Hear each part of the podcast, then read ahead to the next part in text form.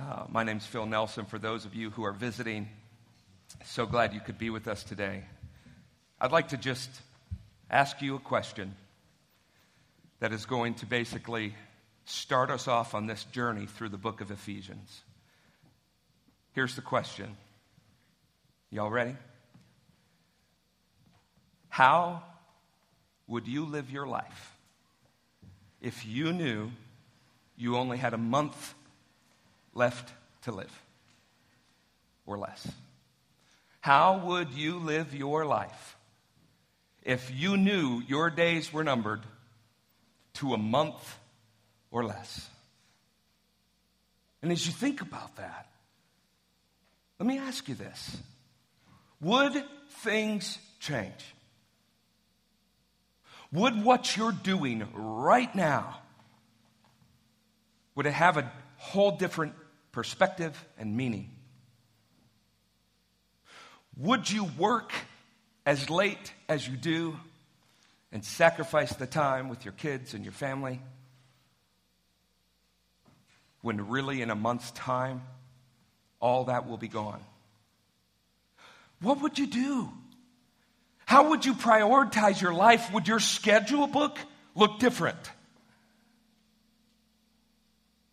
Would your checkbook, I know we don't have checkbooks anymore, would your bank account look different?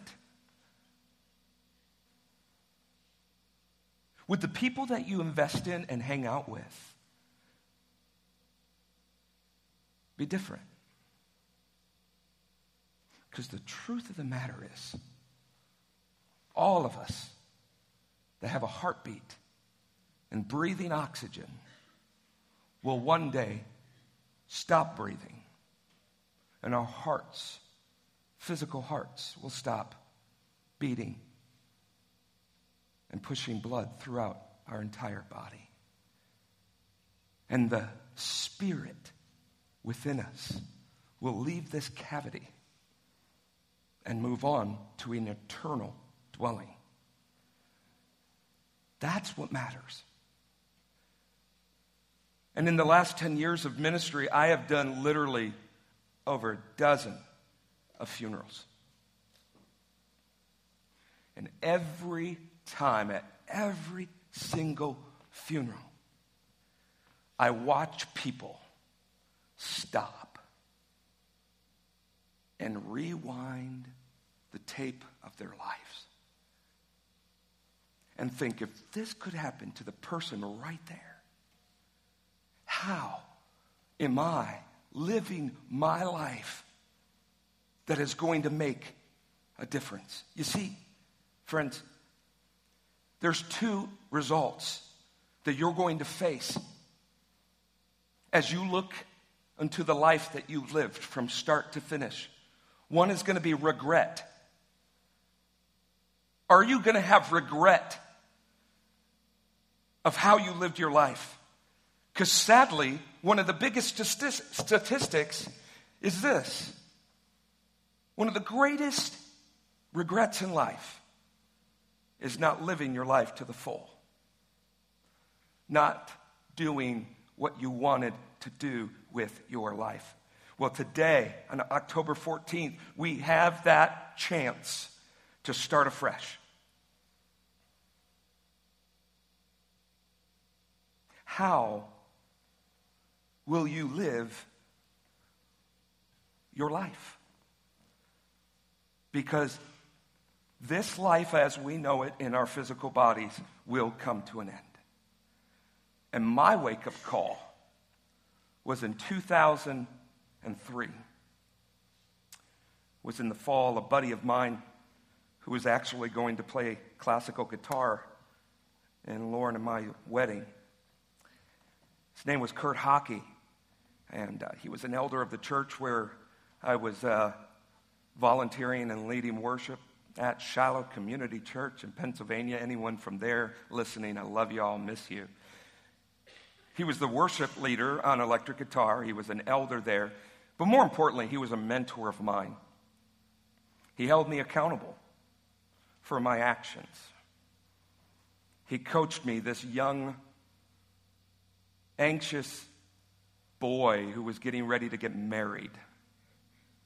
had no clue what living was like. And one day, one Monday morning, he went to work and his heart bursted and he collapsed to the floor, never to breathe again. Did I mention he was 40 years old? He just turned 40. Everything in front of him. Man, he was going to pastor a church. He was a dynamic teacher, and man, he was going to play at my wedding. And he was gone from this earth in a moment. But here's the thing what Kurt Hockey did with his life at age 40, most people at age 80 never get. Kurt Hockey lived every waking moment to reflect and look like his Savior, Jesus. In a real, practical, raw, imperfect fashion. He did it so effortlessly, so awesomely, if that's a word. Kurt demonstrated in his marriage, in his work life, in his friendships what mattered most, and that was being with Christ first and foremost and loving others as Christ. Never did he talk a negative word about anybody. It was always about the love of Christ. And so, as I reflect on my brother, my dear friend, Kurt Hockey, I ask myself this question and I ask you today How will you live your life now? And for, re- for the rest of the moments that you have here, think about it. Because that's what matters most. Everything else will pass away. And here's the thing you have a choice. And I want you to do something crazy with me. I want you to repeat after me I have a choice. Now, with everybody, let's do it again. I have a choice. That is one thing that Lauren and I have a pact that no matter what mood, what attitude, what argument, whatever we're doing, the other person can say to them, of course, with love, you have a choice. It does not matter what comes your way. It doesn't matter what circumstances, whether hell or heaven in your life, hell or paradise, disaster, darkness or light. You have a choice in how you respond, how you think, how you act, how you behave, and how you treat others. It's your choice. I stood in front of a bride and groom yesterday, and I told them, This is your life. This is your marriage. This is your journey. And you choose to have God at the center or not. You have a choice. And today we're going to look at the book of Ephesians. We're in a chapter a day right now. Today we're in 1 Thessalonians 5. So I'm not confused. I just feel like we can't skip over Ephesians. Ephesians is jam packed with truth about how we are to live our lives. Because they're short and they're passing. And it's our choice, and it matters. So, the first way that the Apostle Paul instructs the readers to live their lives is this live your life in the reality of forever. And this goes so perfectly with what Dennis preached last week through Colossians. If you don't know what forever looks like, and you would like to get a glimpse of that, you need to listen to the message of last week. Live in the reality of forever. Ephesians 5. Feel free to turn there. I'm going to stay in Ephesians 90% of the way. We're going to go back and forth a little bit, but if you have your Bibles, I really encourage you to pull that out. And there's connect cards in your, the front flap in front of you. I'm okay if you use that as a notepad. Do whatever you need to do to take this with you. Because guess what? Today is passing. What you do now matters. Ephesians 5 says, So be careful how you live. Could you say, Be careful with me? Be careful how you live. Don't live like fools, but like those who are wise. Make the most of every opportunity in these evil days. Paul's saying, be careful. Take heart. Like, be serious about taking inventory of your thoughts, your patterns of behavior, what your kids are imitating and getting from you. Be careful. Don't look like the fallen world that is against God and hostile to God. Our time is short and running out. And you know what? I understand that those words coming from me don't mean a lot to you. But if you don't believe me that time is running out and time is short, just ask the wife or the husband who lost their spouse of 40 years and ask them, and they would tell you time flew. It was like yesterday they were standing at the altar, pledging their vows to one another. And he or she is gone. Time is running out. Don't believe me? Ask the parent who lost their child.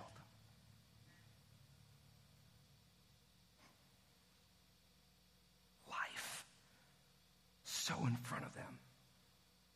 Gone. You never know when God is going to orchestrate your last breath. Don't believe me? Believe Kurt Hockey. He lived for the moment of his last breath. He lived for that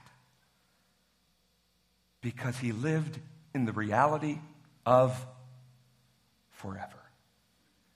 And I wanted to recreate an illustration that I've seen time and time again, I've done before. But you know what? After watching the video, I was like, you know what? No one can do it and say it better than Francis Chan. And so in the idea of living in the reality of forever. Watch this. Imagine this rope. Okay, pretend this rope just goes on forever. Okay? Just imagination. Pretend it goes around the world a few times. It doesn't, it ends at the rock. But uh, let's just imagine this thing goes on forever. Now, imagine that this rope is a timeline of your existence. You just exist forever. You see this red part? This would represent your time on earth. You've got a few short years here on earth, and then you've got all of eternity somewhere else. This is, this is your existence. And what blows me away is some of you, all you think about is this red part. It's all you think about. You're consumed with this. You go, oh man, I can't wait till here. You know, I'm going to work hard. I'm going to save, save, save so I can really enjoy this part right here. And you're consumed with that, and you're thinking, oh man, am I going to get to travel? Am I going to eat well? Am I going to do this during this part? And I'm like, are you kidding me? What about this? What about this? What about that? What about all this stuff? It's just, it's crazy to me because cause the Bible teaches that what I do during this little red part determines how I'm going to exist for millions and millions and millions of years forever.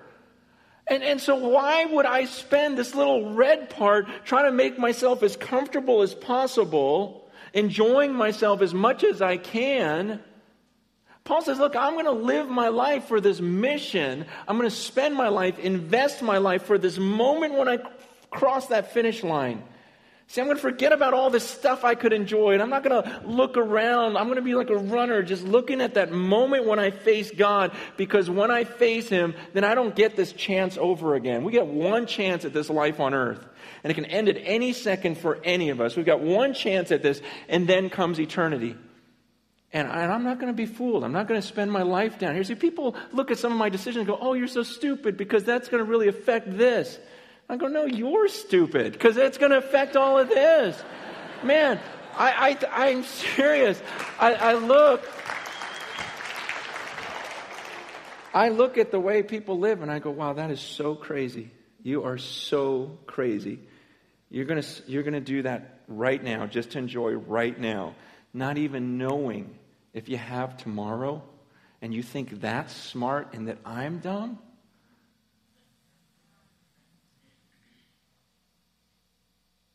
the soap opera I was raised on got it right. You have one life to live.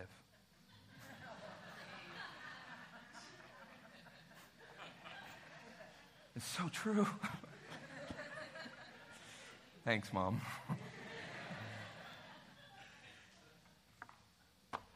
How will you live your life? Here's the thing you get to choose. Will you make it count?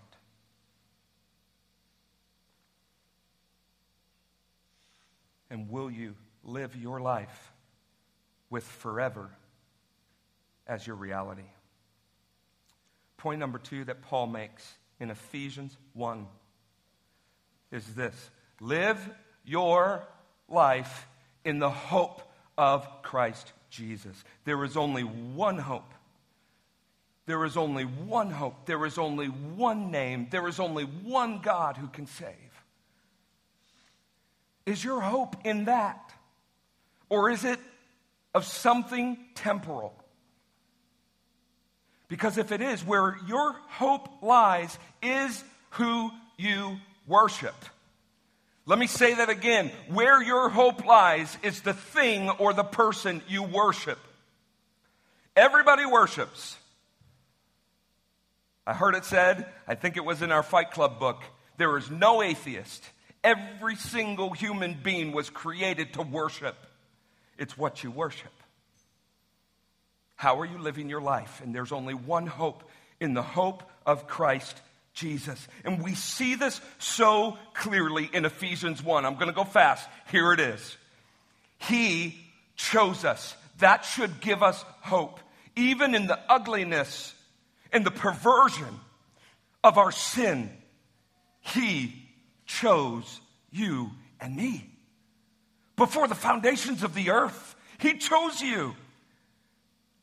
He loved and loves you even though you rebelled against him and you spit in his face while you were yet sinners, he loved you. And he gave up his son's life for you. Who would give up his son for anybody? I don't think so. God Almighty gave his perfect, only begotten divine Son who created all things. And by him and for him, all things were created. And by him, all things hold together. He gave up his son for you because he loves you and he chose you to be with him forever. Is hope rising inside of you? He chose you. He loved you. He gave up his son for you. And he adopted you as his own. Not children of wrath, not sons and daughters of disobedience, but children, saints of the high God, most high God. Children, citizens of heaven you have a new name. You have value. And Ephesians 2 shows us the hope that we have, and I hope you get this. And God gave me these words as I was studying Ephesians, and so I just want to read them off the page, but just try to soak them like a sponge. This is why we can have hope. His blood bought us forgiveness. His favor that we don't deserve brought us a second chance at life, such a precious gift. His wisdom and insight to his heart and his ways have been poured into your hearts by his spirit. He came to your rescue. He washed you clean. He freed you from every guilt, every fear, every shame. He claimed you as worthy and of highest value. And he spelt your salvation written out in blood. It is finished. His unconditional sacrificial love pursuit of your heart gives you hope for your life right now, for your future life, and the life after this life on earth. You see, you can have such incredible, irresistible, and unwavering hope despite all circumstances, despite all trials, despite all feelings. There is a lifestyle of hope that only our Savior, Jesus Christ, can give. Will you live your life in the reality of forever, and will you live your life in the hope of Christ? Because it's your life to live. What will you choose? Make it count, I pray. Now, there is a different kind of living that this hope offers. And I want to share it with you through an illustration with crutches. Good thing Jim lowered them because I think they would be too high. But uh, you did lower them? Oh, they wouldn't go any lower. Thanks. You know what? Go out and come back in and get a guest bag. Let's start all over, okay? Fill out a Connect card, okay? When you believe that Jesus is Lord and you receive Him as Lord of your life, that means you're literally dying to yourself. You're putting off your old self and you're coming alive. Your spirit man that lives on forever comes alive through the power of the Holy Spirit. You see, God's presence comes and abides with everyone who pro- proclaims Jesus as Lord. And these crutches I'm going to illustrate as the Spirit of the living God. Just think internal, spiritual crutches. The Spirit of God lives inside of every believer. It won't leave you. You can leave it, it will never leave you because the power of the blood of Jesus cannot be taken away.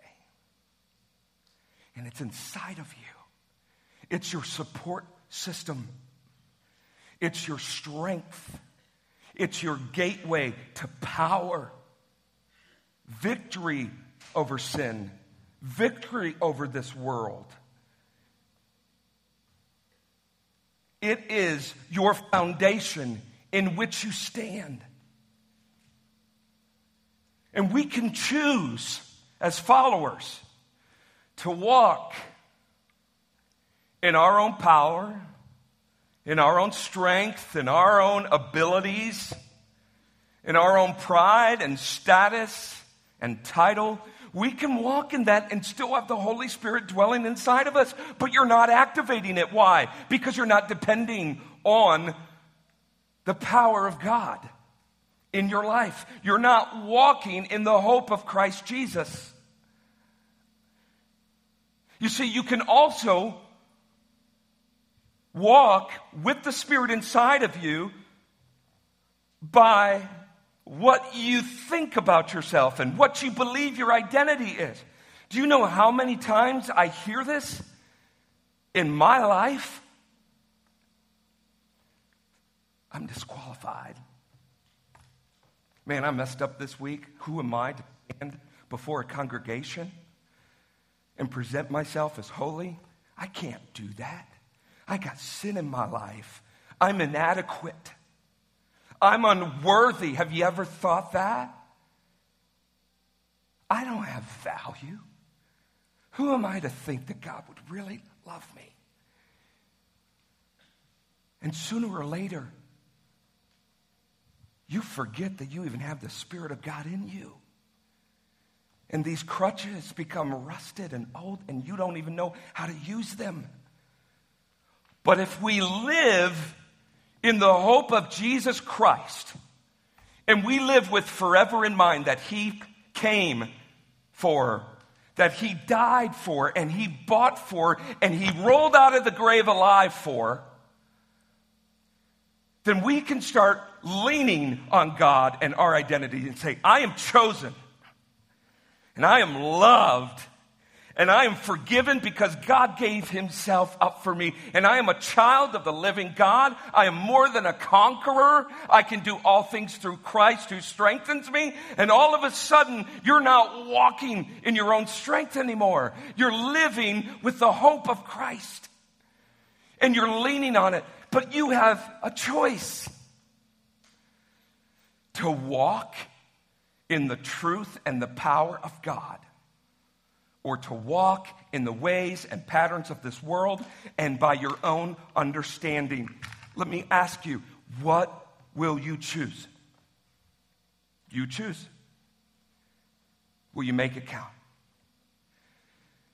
We live in the reality of forever. We live in the hope of Christ. And finally, friends, we live to imitate Jesus Christ. If you're living with the forever in mind and you have Christ dwelling with you in, through the power of the Holy Spirit, you're a temple of the living God. And you're walking in the reality of Christ and the hope of Christ. Guess what's going to happen? You're going to start looking like Jesus. Do you know that your kids will one day, if not already, look like you? act like you, talk like you. Oh, Lord, help us all. How are you living? And I would ask you who you worship and who you follow, you will become. Who you love and adore above all things, who you put in the prime spot of the account in your life will be who you become.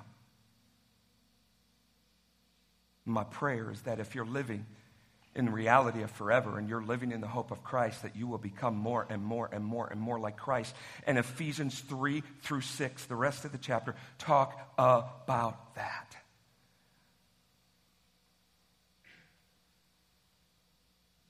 Ephesians 5 1, 2, 1 through 2 says this Imitate God. Would you say that with me? Imitate God.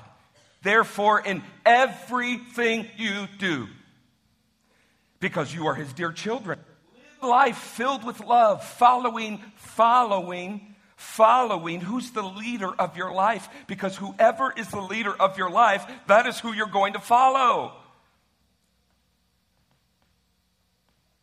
Sadly, can I say this? Sadly, we follow our kids. And we wonder why we're living childish, immature lives. And our kids are leading us. Following the example of Christ, he loved us and offered himself, offered himself as a sacrifice for us, a pleasing aroma to God. So if we're to imitate God, we're imitating Jesus and we're offering ourselves as a sacrifice. And when that happens, church, and there are so many around you that are living lives like this, there's an aroma that comes out of them.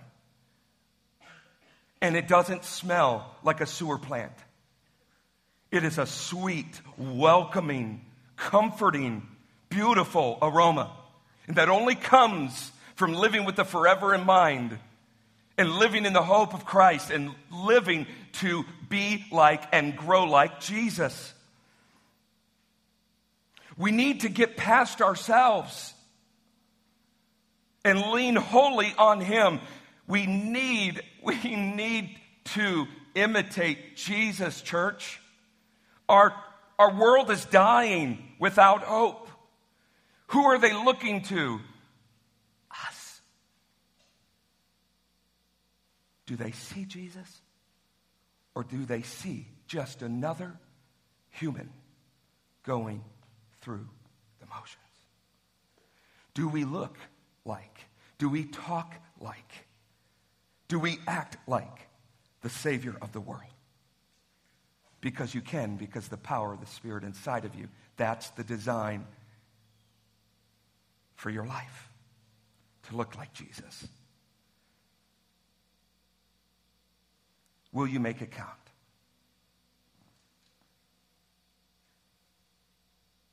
Ephesians 4. Ephesians 4, just kind of scroll there to Ephesians 4 if you have your Bibles out. Verses 2 and 3. This gives us insight of what it looks like to Im- imitate Christ Jesus. It's one thing to say, grow into the image of Christ and act like Him. It's another to put practicals, to put handlebars on this. And so the rest of our time is going to be the handlebar application practical time. So please listen up. Ephesians 4 says, Always be humble and gentle. Be patient with each other, making allowance for each other's faults because of your love. Make every effort to keep yourself united in the Spirit, binding yourselves together with peace. Sounds like Ephesians 5:15 that we read. Make the most of every opportunity. Be careful how you live your life. And Ephesians 4:15, instead we will speak the truth in love. Would you read this? It's the next one. Do, do I have it? No, I don't. Instead, we will speak the truth in love, growing in every way more and more like Jesus. We will love like Jesus, and we will grow more and more like Jesus in every way. So here it is. What does it look like to imitate Christ? Find some of these things that you can begin to apply in your own life. You have a choice. You choose to love others based on the value that God places on them. What does this look like? For while we were yet sinners, Christ died. And so we love others not by what we see, but by the value God puts on them. It doesn't matter if they believe the opposite political party than you. It doesn't matter how they're living their life right now, as disgusting and gross and just totally the opposite of what you know you're supposed to live your life. It doesn't matter. You're not the judge. God is, and He sent His only Son to judge for us, to take our place, to take on the judgment of wrath. And so we love not based on someone's sexuality. Hello? We love not based on what someone's doing to you or saying about you. We love because Christ first loved us. And he loves every single person who would even spit in your face because of what you believe. Because that's what we did to our Savior Jesus, and he still died for us. You choose to stop your very important yard work. Hello, Phil. I get focused in my yard work. And you choose to stop when a neighbor is coming over to vent about another neighbor. And you listen and you love them and you get to know them. That's what imitating Christ looks like. When you're in a hurry and you're at the grocery store cashier lane and guess what? Someone else behind you is in a little more hurry than you are. You take a deep breath and you say, Let me show love. And you let them go before you, even though you're in a hurry. And you smile on your face. And you don't quote them Bible verses. And you say, You matter. I looked at a lady this week at Kohl's.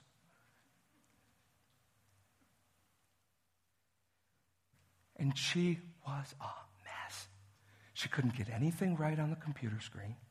Was filling out a new credit card because you get 30% off. I had to buy a suit for a wedding. I was in line there for 22 minutes.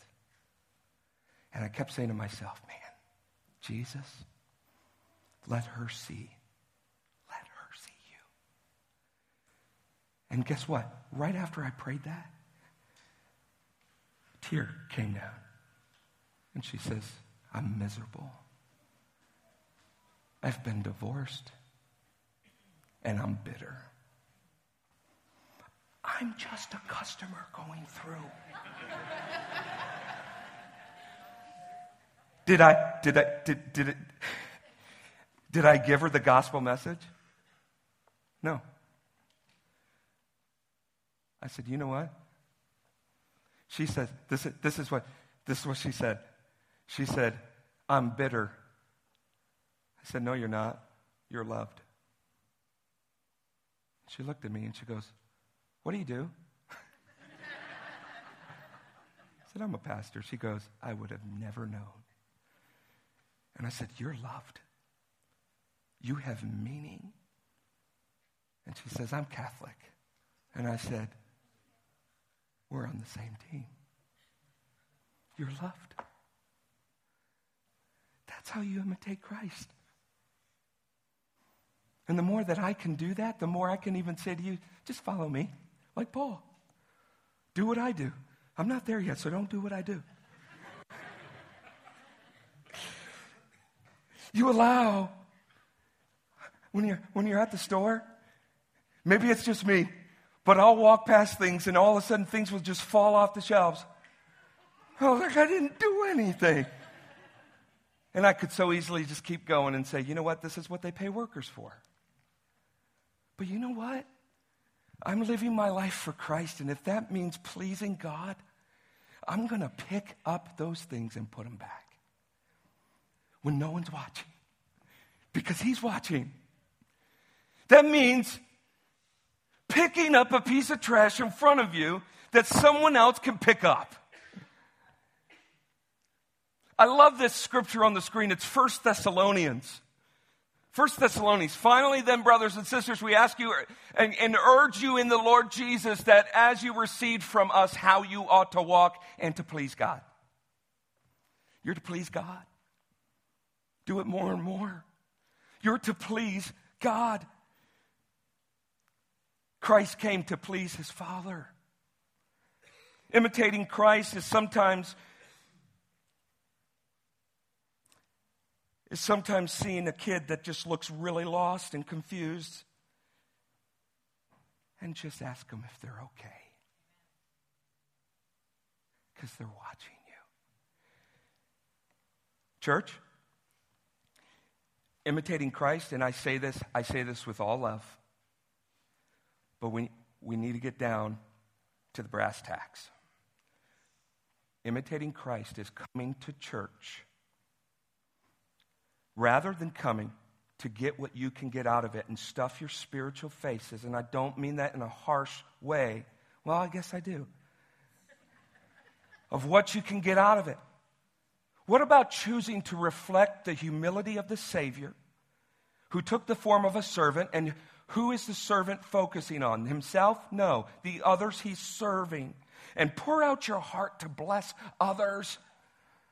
In doing so, you lift the ultimate servant, Jesus Christ, the head of the church, up in your life. And guess what? That's what people will see. I'm going to step further on your toes. How about making the choice not to post a justified slam on someone or a party or a group of people on social media, but choosing self control?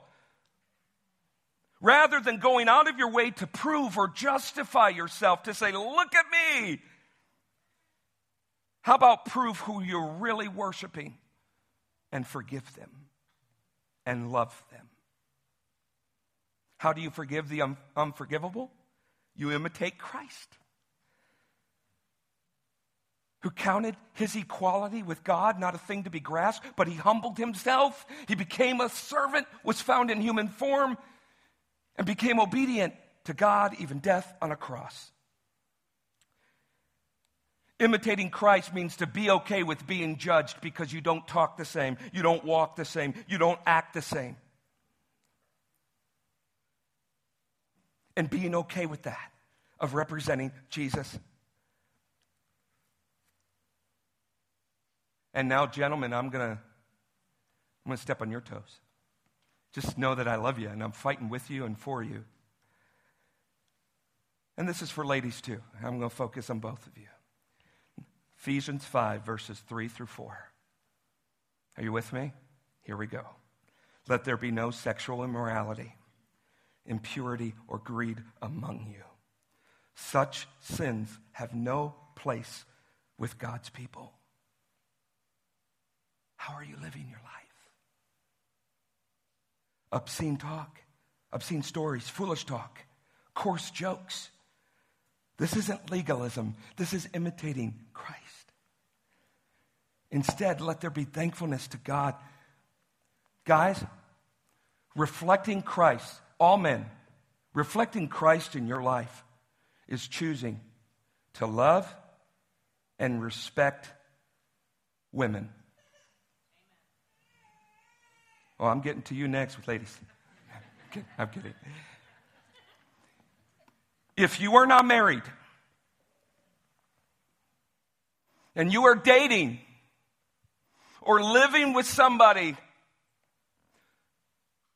who's not going to be your wife, and you know that God hasn't called you to be their wife, keep it in your pants. Okay? What I'm saying here is even if there are going to be your wife and you haven't laid down your life yet and entered into a covenant relationship with your soon to be wife, treat the woman as you would want her future husband to treat her. It's okay. You don't have to clap. Treat the woman as you would want the guy who's with your future wife to treat her now.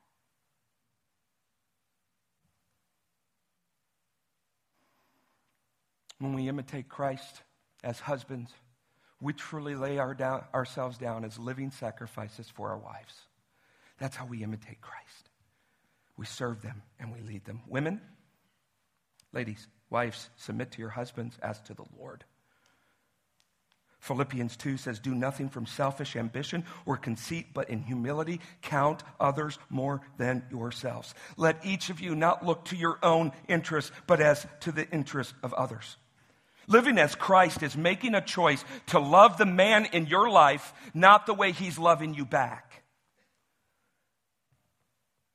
or how you want to be loved. It's loving that man for the value that God has placed on that man in your life, whether he's your husband or not.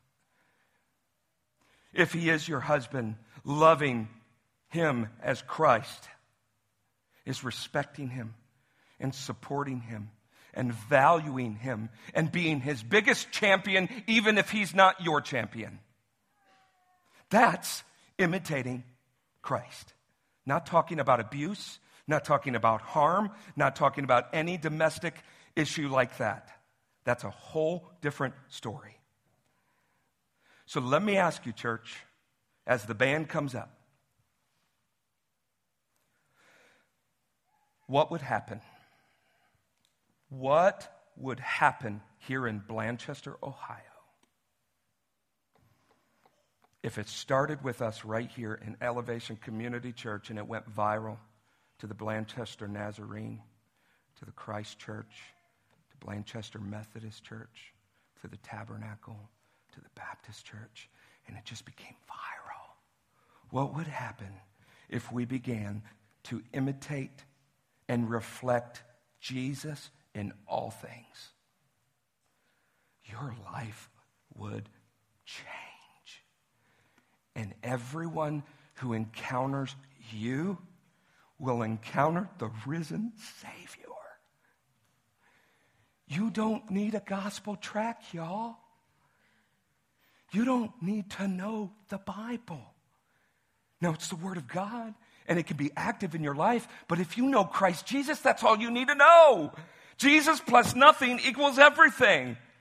Live as Jesus and love radically, relentlessly, and recklessly. And I promise you, people will come to know Jesus because they experience you. Let's pray. Father in heaven, may they see Jesus in our hearts. Above all else, God, tune our hearts to reflect your heart. Let us walk in step with your spirit. And right now, as we respond and worship, oh God, I pray that you would speak to every single heart right now. How to live our lives in the reality of forever, in the hope of Jesus Christ, and in walking and growing more and more like Jesus. Amen. Let's stand and sing.